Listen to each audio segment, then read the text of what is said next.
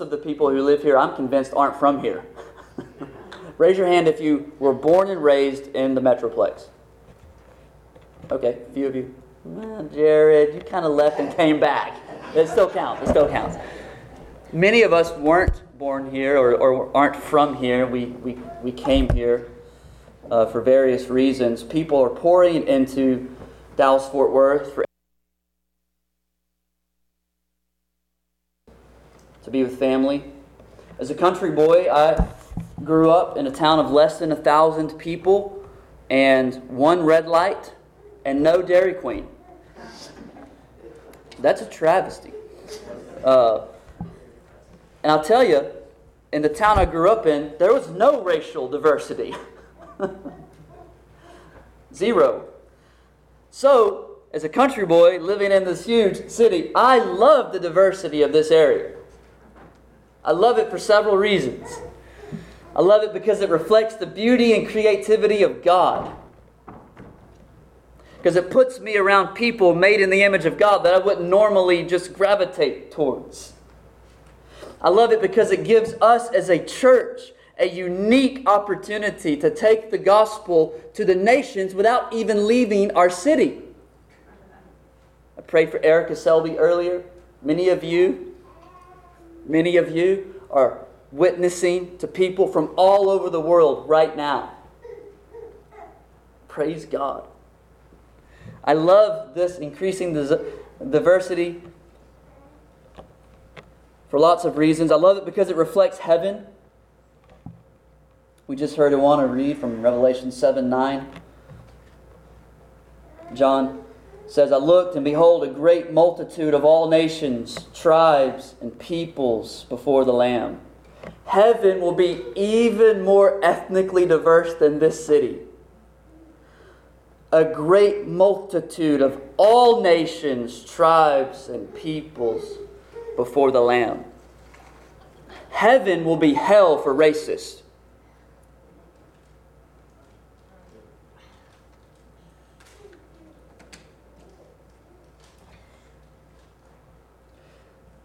There are approximately 7,000 known languages in the world.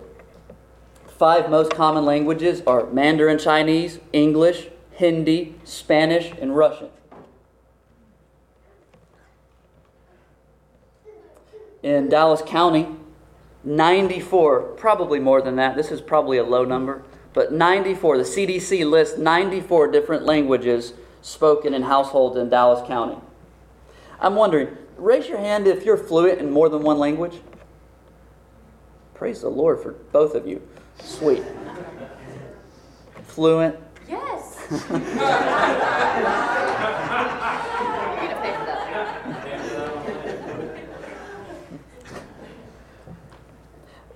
Raise your hand if you weren't born in America.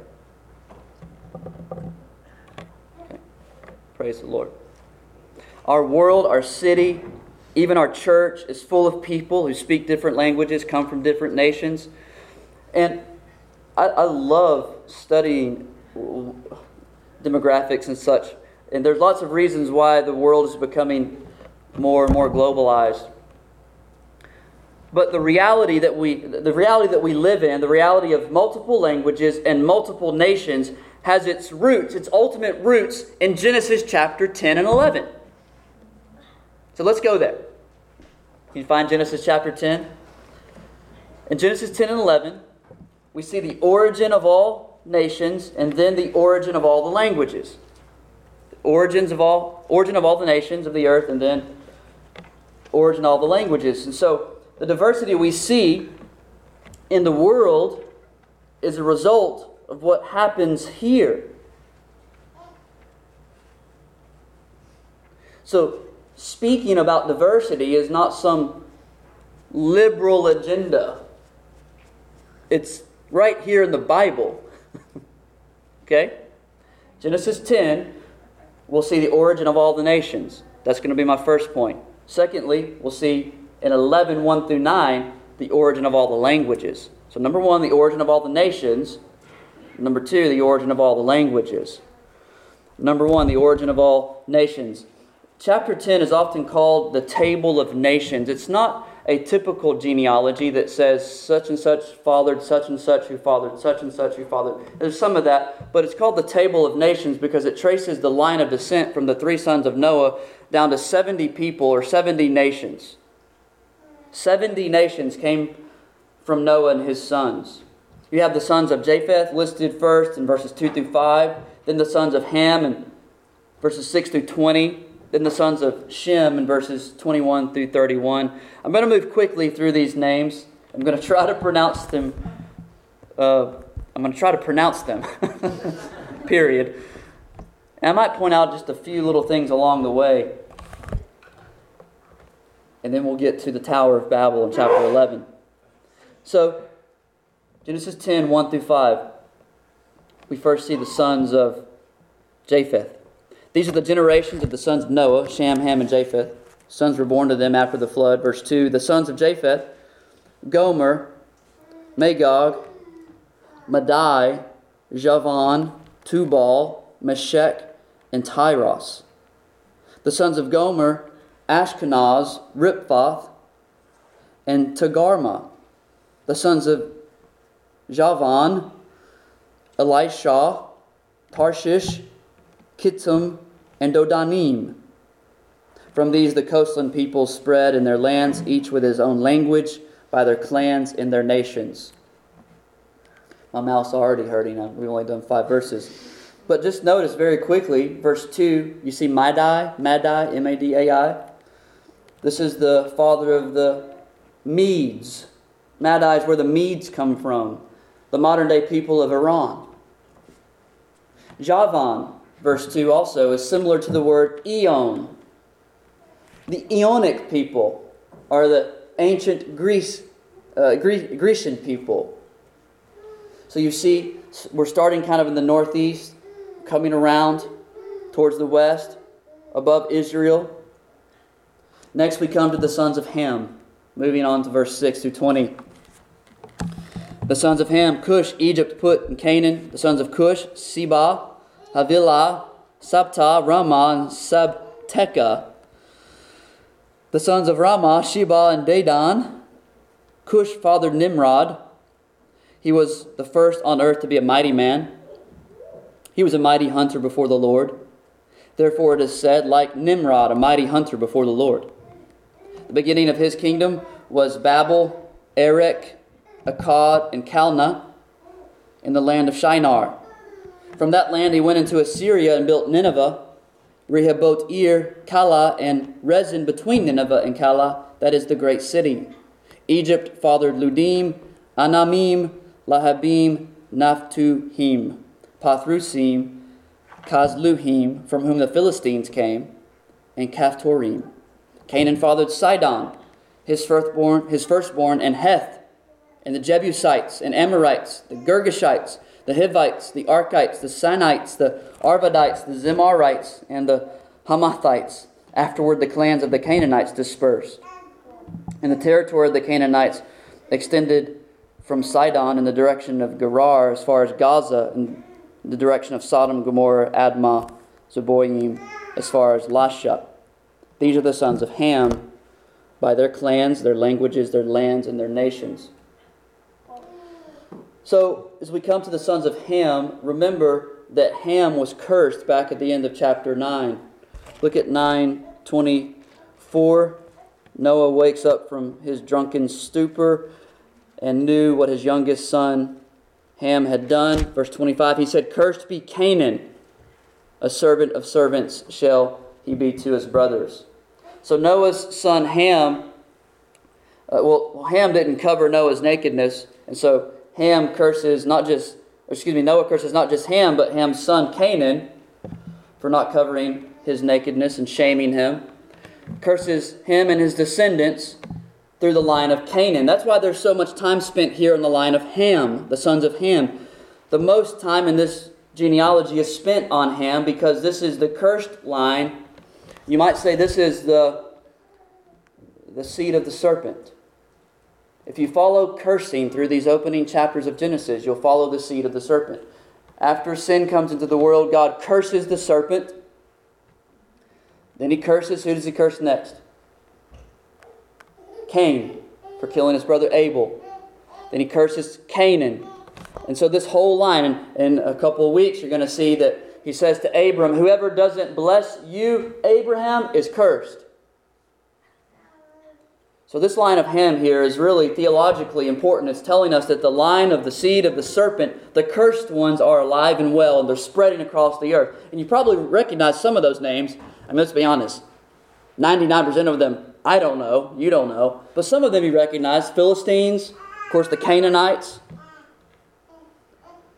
Moses, the narrator, puts so much emphasis on Ham's descendants because Israel is about to come into the land of Canaan where they'll bring God's judgment on the cursed descendants of Ham, the Canaanites. Now let's spend a few moments on Nimrod, can we? Names not to give your kid. Nimrod. Verses 8 through 12, we meet this man named Nimrod. He's called a mighty man, verse 8. First on earth to be a mighty man. That's not a compliment. He was proud, forceful, greedy, violent. He founded what becomes the capital cities of Babylon and Assyria, Babel and Nineveh. If you know anything about your Old Testament, you know that those cities and those empires wreaked havoc on God's people for hundreds of years. Both those nations give Israel lots of trouble. Assyrians defeat the northern kingdom, take them into exile in 722 BC. The Babylonians defeat the southern kingdom, take them into exile in 586 BC. These cities were not godly cities, and they weren't founded by a godly man.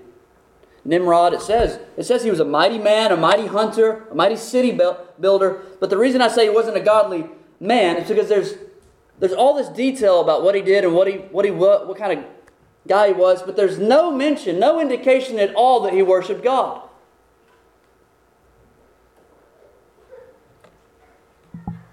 Nimrod lived for himself. He's totally forgotten today. By the way, the only way you've ever heard of Nimrod is if you're reading your Bible and you read this text. He didn't live for God, and so he's completely irrelevant except to show us and teach us that a life lived apart from the worship of God ends in evil and being irrelevant. Everyone who refuses to worship the true and living God will miss eternal and lasting significance. Let me say it this way the only way to find lasting significance as a human being is to find yourself among the worshipers of God. In other words, if God made you, friends, if God made you, if that premise is true, then the only way you'll ever find significance in this life that God gave you is by knowing Him, worshiping Him, following Him, loving Him, serving Him. Nimrod was not that kind of guy, even though he was great in the eyes of the world. But again, unless you're reading this text, you haven't even heard of this guy. So be careful who you praise in this life. Be careful who you give your adoration to. To achieve significance, don't be a Nimrod. Live for God. That kind of rhymes, doesn't it? Let's put that on a shirt. Don't be a Nimrod. Live for God. Notice verse 15, there's this guy named Heth. Heth. Heth is probably the father of the Hittites. The Hittites are Canaanites, therefore under the curse of Noah, enemies of the people of God. But that doesn't mean that God can't save or use these people. Does anyone remember a famous Hittite in the Old Testament? Just blurt it out. A Hittite. It's way more obvious than you probably realize. Think David. Good job. Uriah the Hittite. Uriah's name literally means Yahweh is my light. So this Hittite, Uriah, had been drawn to the people of God, drawn so much to the people of God that he'd sworn his life to protect the king of the people of God. He was a pagan who was drawn into the worship of the one true and living God. So, despite the fact that the Hittites are under the curse of Noah, that doesn't mean that God can't save and redeem some of these people. And what this means for us is that our descent does not determine our destiny. And I know many of you need to hear this today. The people we descend from don't determine what kind of person we will be. Can I say that again and there'll be a, maybe an amen at the end of that? The people we descend from don't determine what kind of person we will be or who, who we will worship. Descent does not determine our destiny. So here are the, the Hittites. Now let's move, move on from the sons of Ham into the sons of Shem, verses 21 through 31. 21 through 31. Round 3. To Shem, also the father of all the children of Eber, or Eber, if you're from East Texas. The elder brother of Japheth. Children were born. The sons of Shem, Elam, Ashur, Arpachshad. Did I get that right, Mason?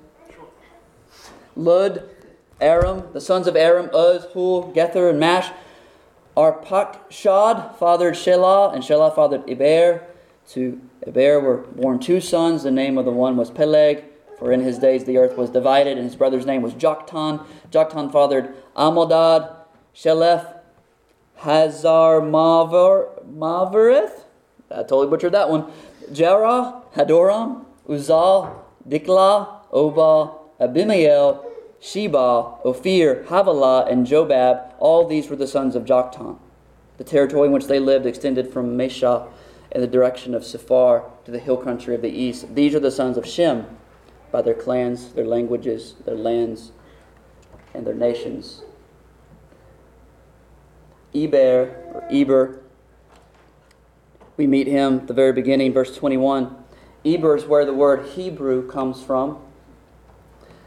And this word Eber has the same consonants that form the word for Passover. And that's not an accident. So that means that the Hebrew people are literally the people of the Passover. Eber, down in verse 25, says has two sons, Peleg and Joktan. Um, this genealogy here in chapter 10 follow, follows uh, uh, Joktan. The one next week follows Peleg, and it'll take us all the way to Abram or Abraham. This is one of the things that happens in Genesis a lot. The book of Genesis, we'll see several times that the line, uh, the line from whom the chosen one does not descend is given first, and then the line from whom the chosen one does descend is given second. That's what's happening here. Notice there in verse 25, in his days, Peleg's days, days, the earth was divided. That's referring to, likely referring to when the Lord divided or confused the languages of the earth, which we'll read about in just a moment. But that brings us to verse 32. 32 is the summarizing statement for this genealogy that is impossible to pronounce, these names that are impossible to pronounce. But it's so important and instructive for us. So look at 32 and then we'll get into the Tower of Babel. These, these 70 nations, these 70 people, are the clans of the sons of Noah, according to their genealogies, in their nations. And from these, the nations spread abroad on the earth after the flood. This verse is telling us where all the peoples of the earth came from. From these, these sons of Noah, the nations spread abroad on the earth after the flood. This means, brothers and sisters, this means that humanity is united. We have a common ancestor in Noah who descended from Adam.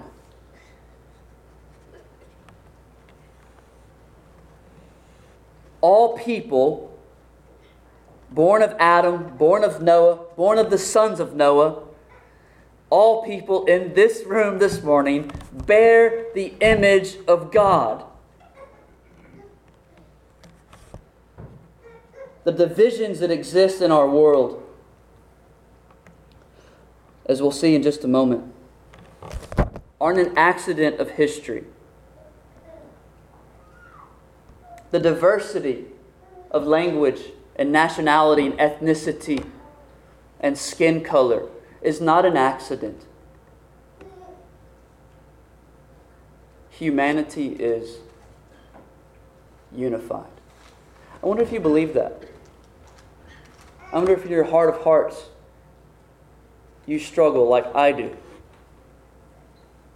To my shame. You see someone who has a different skin color than I do and automatically think things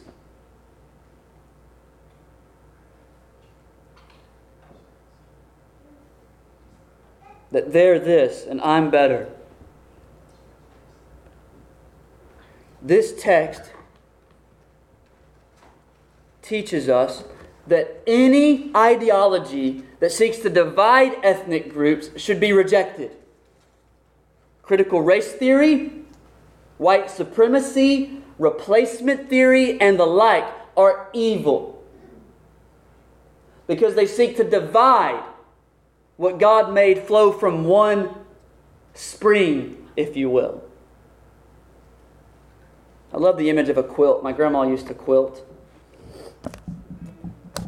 We're all, you've heard that phrase, we're all cut from the same piece of, piece of cloth, right? A quilter takes all these different, unique shapes and squares and puts them together and makes something amazing and beautiful and useful. We're all cut from the same piece of cloth, guys. May God help us not to look upon people with different skin colors than our own and think things.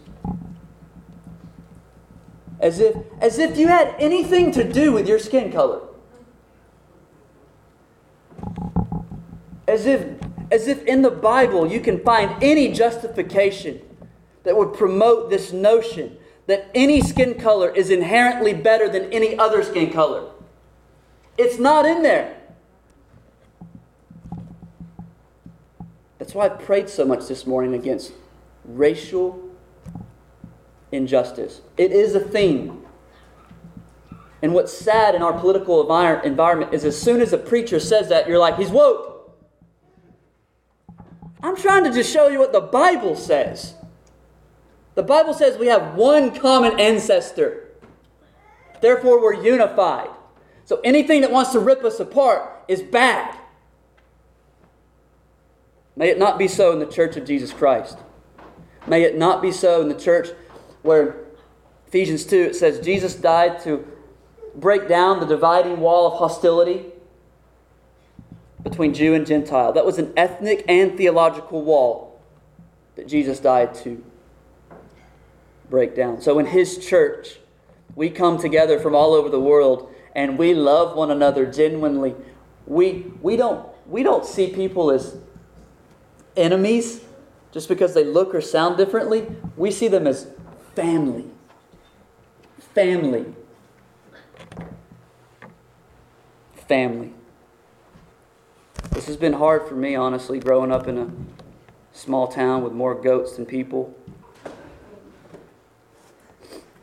Where I heard racist comments at church more often than I'd like to admit.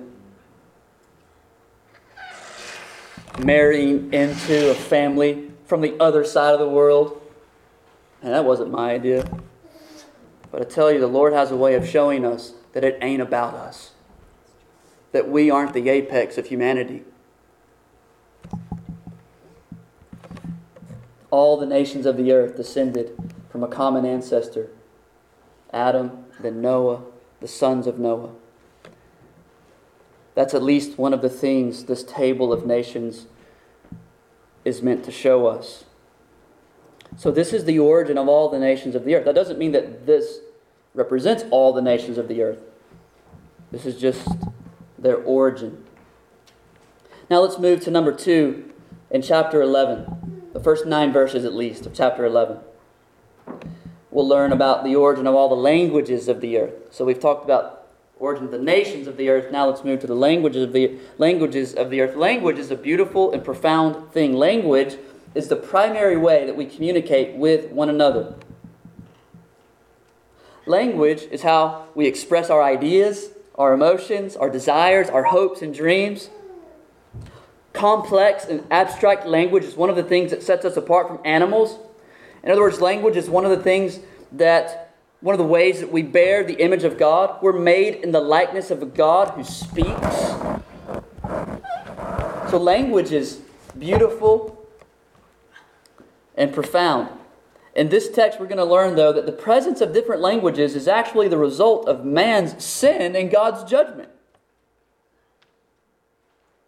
The presence of different languages is actually the result of man's sin and God's judgment. But I hope to show you that that doesn't mean that God didn't ordain this reality in order to bring more glory to his Son, Jesus Christ. So, here we go chapter 11, verses 1 through, 1 through 9, the Tower of Babel, the origin of the languages of the world. Chapter 11, verse 1 Now the whole earth had one language and the same words. And his people migrated from the east. They found a plain in the land of Shinar and settled there. And they said to one another, Come, let us make bricks, burn them thoroughly. And they had brick for stone and bitumen for mortar. Then they said, Come, let us build ourselves a city and a tower with its top in the heavens. And let us make a name for ourselves, lest we be dispersed over the face of the whole earth. And the Lord came down to see the city and the tower, which the children of man had built. And the Lord said, Behold, they are one people, and they have all one language, and this is only the beginning of what they will do and nothing that they propose to do will now be impossible for them. Come, let us go down and there confuse their language, so that they may not understand one another's speech. So the Lord dispersed them from there over the face of all the earth, and they left off building the city. Therefore, its name was called Babel, because there the Lord confused the language of all the earth. And from there the Lord dispersed them over the face of all the earth. The origin of all the different languages of the, the world. Now, if you're paying attention, though, you might remember that back in chapter 10, three different times in chapter 10, the presence of different languages was mentioned. Verse 5 From these the coastland people spread in their lands, each with his own language, by their clans, their nations. Then again, verse 20, then again, verse 31. So then we get to chapter 11, verse 1. Chapter 11, verse 1 says, Now the whole earth had one language and the same words. So which is it, Moses? Had Moses forgotten what he'd just written in chapter 10? Was there one language and one words, or were there different languages among the nations? Well, Moses hadn't forgotten what he'd written. He knew what he was doing. The solution to this problem is to realize that Moses didn't put these accounts in chronological order. He first describes the spreading out of the peoples in chapter 10, then he describes the origin of the spreading in chapter 11. God had told Noah and his family to be fruitful and multiply and fill the earth, 9 1. That's exactly what chapter 10 describes. So, chapter 10 appears on first reading to be man's obedience to God's command. But then we get to chapter 11 and it tells us that it wasn't obedience after all. We learn that the spreading of the peoples and the multiplying of languages was a result of God's judgment. After the flood, God told Noah and his family to fill the earth, just like he told Adam. But instead of spreading, they clustered. So God did something that would make their clustering impossible. He confuses their language and breaks them up into many language groups or nations. Now, what exactly was the sin there on the plains of Shinar? What exactly did the people do to invite God's judgment? That's right, amen. Verse 4 is the key. Let's look at verse 4 again. Excuse me, verse 4. Then they said, Come, let us build ourselves a city and a tower with its top in the heavens. And let us make a name for ourselves, lest we be dispersed over the face of the whole earth. So there are four key statements in this verse that tell us what their four aims or goals were. First, they aimed to build a city. Second, they aimed to build a tower in the city that would reach to the heavens. Third, they aimed to make a name for themselves. And fourth, they aimed to not be dispersed over the whole earth. The first aim corresponds with the last aim. Building a city is how they planned on avoiding being dispersed over the whole earth. It's interesting, isn't it? They, uh, instead of being dispersed, they congregated, they gathered, and then later the Lord literally has to disperse them. But the second aim corresponds to the third aim. Building a tower that would reach to the heavens is how they would make a name for themselves. So the two, the two sins at play here, the two inward sins that drove their outward actions, were their love of praise, desiring to make a name for themselves, also known as pride, their love of praise, and their love of security, desiring to build a city instead of taking the risk of filling the earth and obeying God. It's easy to read text like this and to assume that these people are different than us because they lived thousands of years ago. But the people of Babel were doing exactly what we all do every day. Aren't we also always on the lookout for how we can promote our name? Aren't we always struggling to rest in the security that God provides for us? And seeking to build temporary shelters? This started with Adam and Eve eating the fruit because they thought that they would gain a wisdom that would make them like God. But this continues all the way down to our lives when we do whatever we can to make a name for ourselves and to secure ourselves. Out of a fear of anonymity, of being obscure. I sometimes wonder if in this, this, this generation, what generation are we in now? I don't even know. Thank you, Steve. Z. Whatever. Uh, and, and, everyone uh, who, who's kind of online, I fear that one of our biggest fears is obscurity. Like, as long as I'm not obscure, I'll be okay. We're driven to succeed at work, having the model family, crafting the perfect image of ourselves at church or online. Why? Because we think that'll be the safe place that will soothe our fears. We think that that will promote a name for ourselves. We can't stand the thought of trusting only in God for security. We can't stand the thought of being obscure or anonymous. So, in passing, I just want to say that we aren't much different than these folks. We're very much like them. We'd probably be laying bricks too, wouldn't we? Building our way into heaven. Did you guys notice the sarcasm there in verse 5? Some of you guys are really good at sarcasm. Some of you are too good at it. Holy sarcasm, verse 5. Did you see it? This is very intentional sarcasm. There's no ambiguity here. The Lord, what does it say? Came down. the Lord came down to see the city and the tower. Their tower was so tall that God couldn't even see it.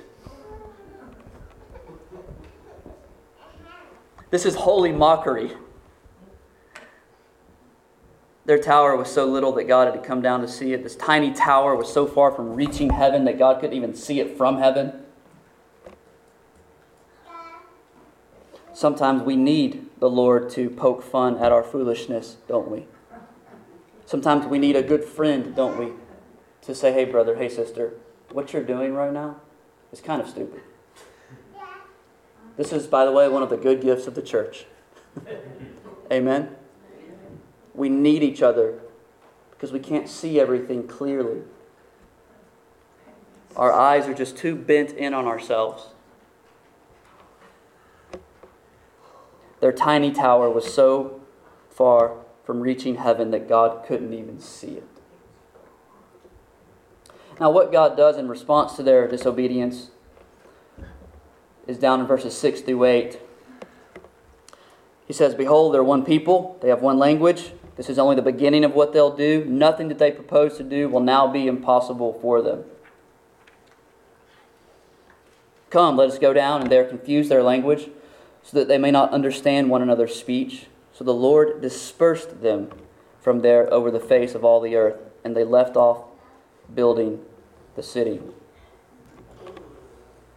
God's response to man's arrogance and presumption was to make it harder for man to communicate and thus harder to unite in rebellion against God.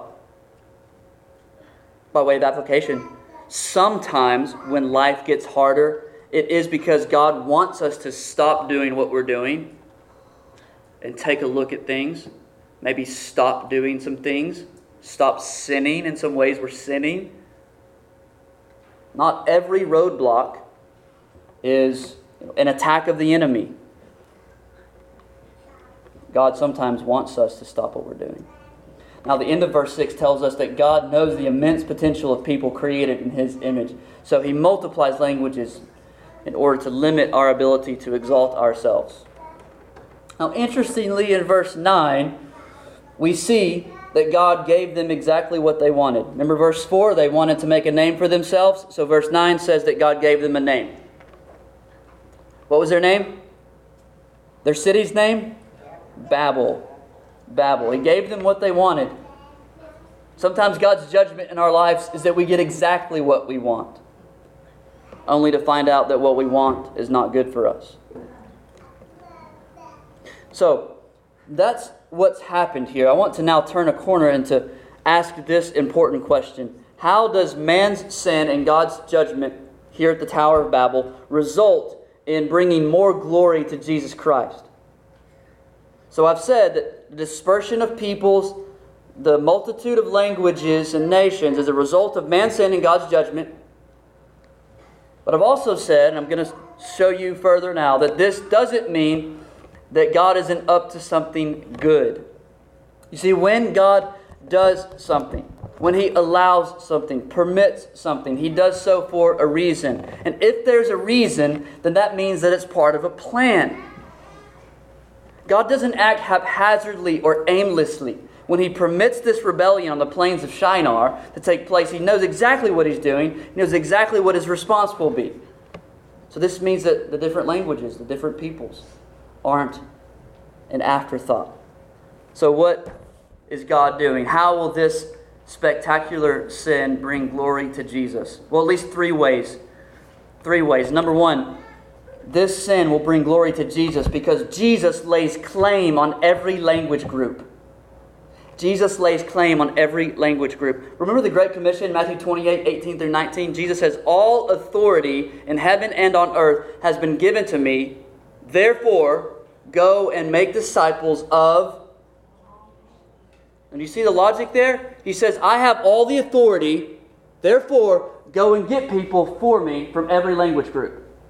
He's just laid claim on every nation of the earth. Every nation, every people group, every language group will have some people that come to Christ. This is why we must go to the nations and make disciples of all the nations. Jesus has authority over them and is calling people from them to worship Him.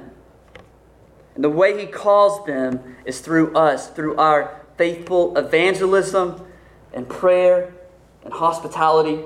As you witness to people who live next to you, who are from the other side of the globe, you're part of what Jesus is doing and gathering together a people for Himself from all the peoples of the earth. By the way, I forgot to mention earlier, another one of our members, Hunter McClin, is preparing to head over to Poland to join Maddie um, working with refugees coming out of Ukraine. I think I said all that right. So if you want to help Hunter get over there, um, you might have an uh, email in your inbox. He's supposed to be emailing the church, but also you can just come see me. We have lots of ways to be a part of Jesus' work among the nations, even right now. So Jesus will be glorified through every language group. Second way that Jesus is glorified through the Tower of Babel is that his gospel is seen as more glorious because it has the power to break into every language group. Romans 1:16 I am not ashamed of the gospel for it is the power of God for salvation to everyone who believes to the Jew first and also to the Greek which is everyone who's not a Jew. So just think of it. Just think if all of God's people only came from one language group. It wouldn't be seen nearly as glorious. This is one of the reasons why Islam is pretty well confined into the Middle East and North Africa. People with the same basic language. It doesn't travel very well outside of its language group. The gospel, however, has been traveling to language groups for 2,000 years. And it will continue to do so. The gospel of Jesus isn't provincial, it's not a tribal religion that only affects a small percentage of the human race. The gospel has the power to break into every language group and every people group. This means, brothers and sisters, I know when we meet somebody we have a friend who's from another country and their English is kind of, you know, they're learning English and we're trying our best to share truth with them and share Christ with them. And you're like, I just don't know what to say. Just tell them about Jesus. Just tell them the old, old story. Just tell them there's a God in heaven who made them, that they've sinned against him. But in mercy, that God has sent his Son to die on the cross for their sins, rising again on the third day, so that if they'll just trust him and follow him, they'll be saved. You can do that with a friend from India. You can do that with a friend from Kazakhstan. You can do that with friends from all over this globe because the gospel isn't provincial. And when someone, this often happens, this probably happened to you if you're sharing the gospel. If someone says, well, man, you know, yeah, that's, that's an American religion, that's a, that's a Western thing. Well, no, it actually it's not. Just factually point out that this whole thing we call the Bible started in the Middle East. Okay? It's not a Western thing. Jesus was from what we call Palestine. He He's a Hebrew, not from the West. So the gospel has the power to break into every language group. And that reveals Jesus' glory. Third and final way that Jesus is glorified through the events that happen here at the Tower of Babel is because one day Jesus will receive praise from every tribe and every language. Revelation 5 9, they sang a new song saying, Worthy are you to take the scroll, to open its seals, for you were slain, and by your blood you ransomed people for God from every tribe and language and people and nation. Did you hear what that said? Listen carefully again. By your blood you ransomed people from every tribe, language, and people. That means that Jesus has a people from every people group. Everyone. So, brothers and sisters, take the gospel out there. Be bold, be courageous. Jesus will gather his people in. The praise that Jesus will receive on the last day will be more glorious and more beautiful because of its diversity than it would have been if there were only one language and one people the arrogance of the people of Babel and the resulting judgment of God have become the means that God is using to call together the most beautiful choir that the universe has ever seen. There will be almost 7,000 languages in that choir, made up of people from every skin color and every ethnic group and every language under the sun. I pray that our church would become, continue to become a place that embraces that future reality in the present through loving and honoring those who look different than us. I pray that we would be a church that takes seriously our mandate to take the gospel of Jesus to every language group on the planet for the glory of Jesus.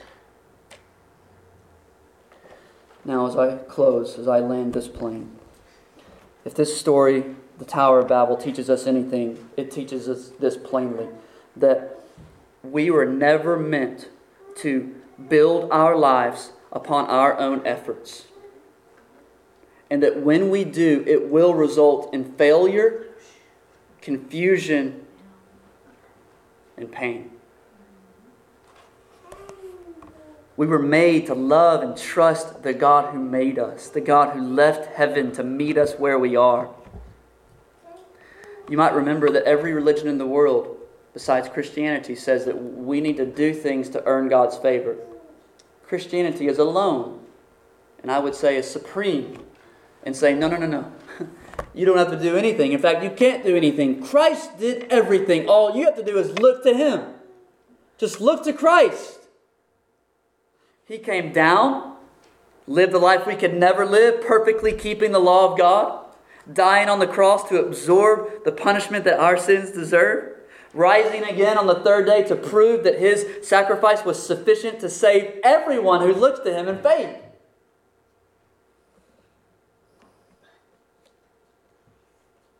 We were made to know and love and trust God who left heaven to meet us where we are working our way to where He is is a fruitless endeavor. Now, I know that many of you in the room know that. I know that many of you are like, yeah, John, I, am trusting in Christ. Christ alone is my, my hope, my only hope. But what sometimes, many times in my heart and yours, we still gravitate into this way of thinking that it's our performance that really matters. So we build towers of performance. Maybe not to earn God's favor, but to prove to the people around us that we have it. So we try to out parent, out mom, and out dad, and out work, and out spend, and out live, and out whatever. We try to just do whatever we can to make ourselves look better than other people around us. Even in the church, we outserve, we outgive, we outsit. Whatever we do, a lot of the times we're doing it to show people that we are something. And what this passage is meant to show us who struggle with that is that building towers of performance is a fruitless endeavor. It will lead to exhaustion and pain. building our trust in the gospel, though, understanding that we have nothing and are nothing apart from Christ, is freeing and fueling. You want something to live for? Look to Christ. Look to Christ. Be honest about how jacked up you are. And just look to Him. Let Him start to remake you. You'll start to live with a new kind of radiance a new kind of love for people that aren't like you. Because your life is not built on you. Your life is not built on this flimsy, tiny tower of you. Your life is built on the rock of Jesus Christ. And that rock ain't never moving. Amen? Amen. So, in the middle of our Babel like pride, may God come and help us to put to death all our idols of performance and to live our lives for the glory of Christ and Christ alone. Let's pray together. Father in heaven, please take your word, apply it to our hearts. Or take your word and sift us.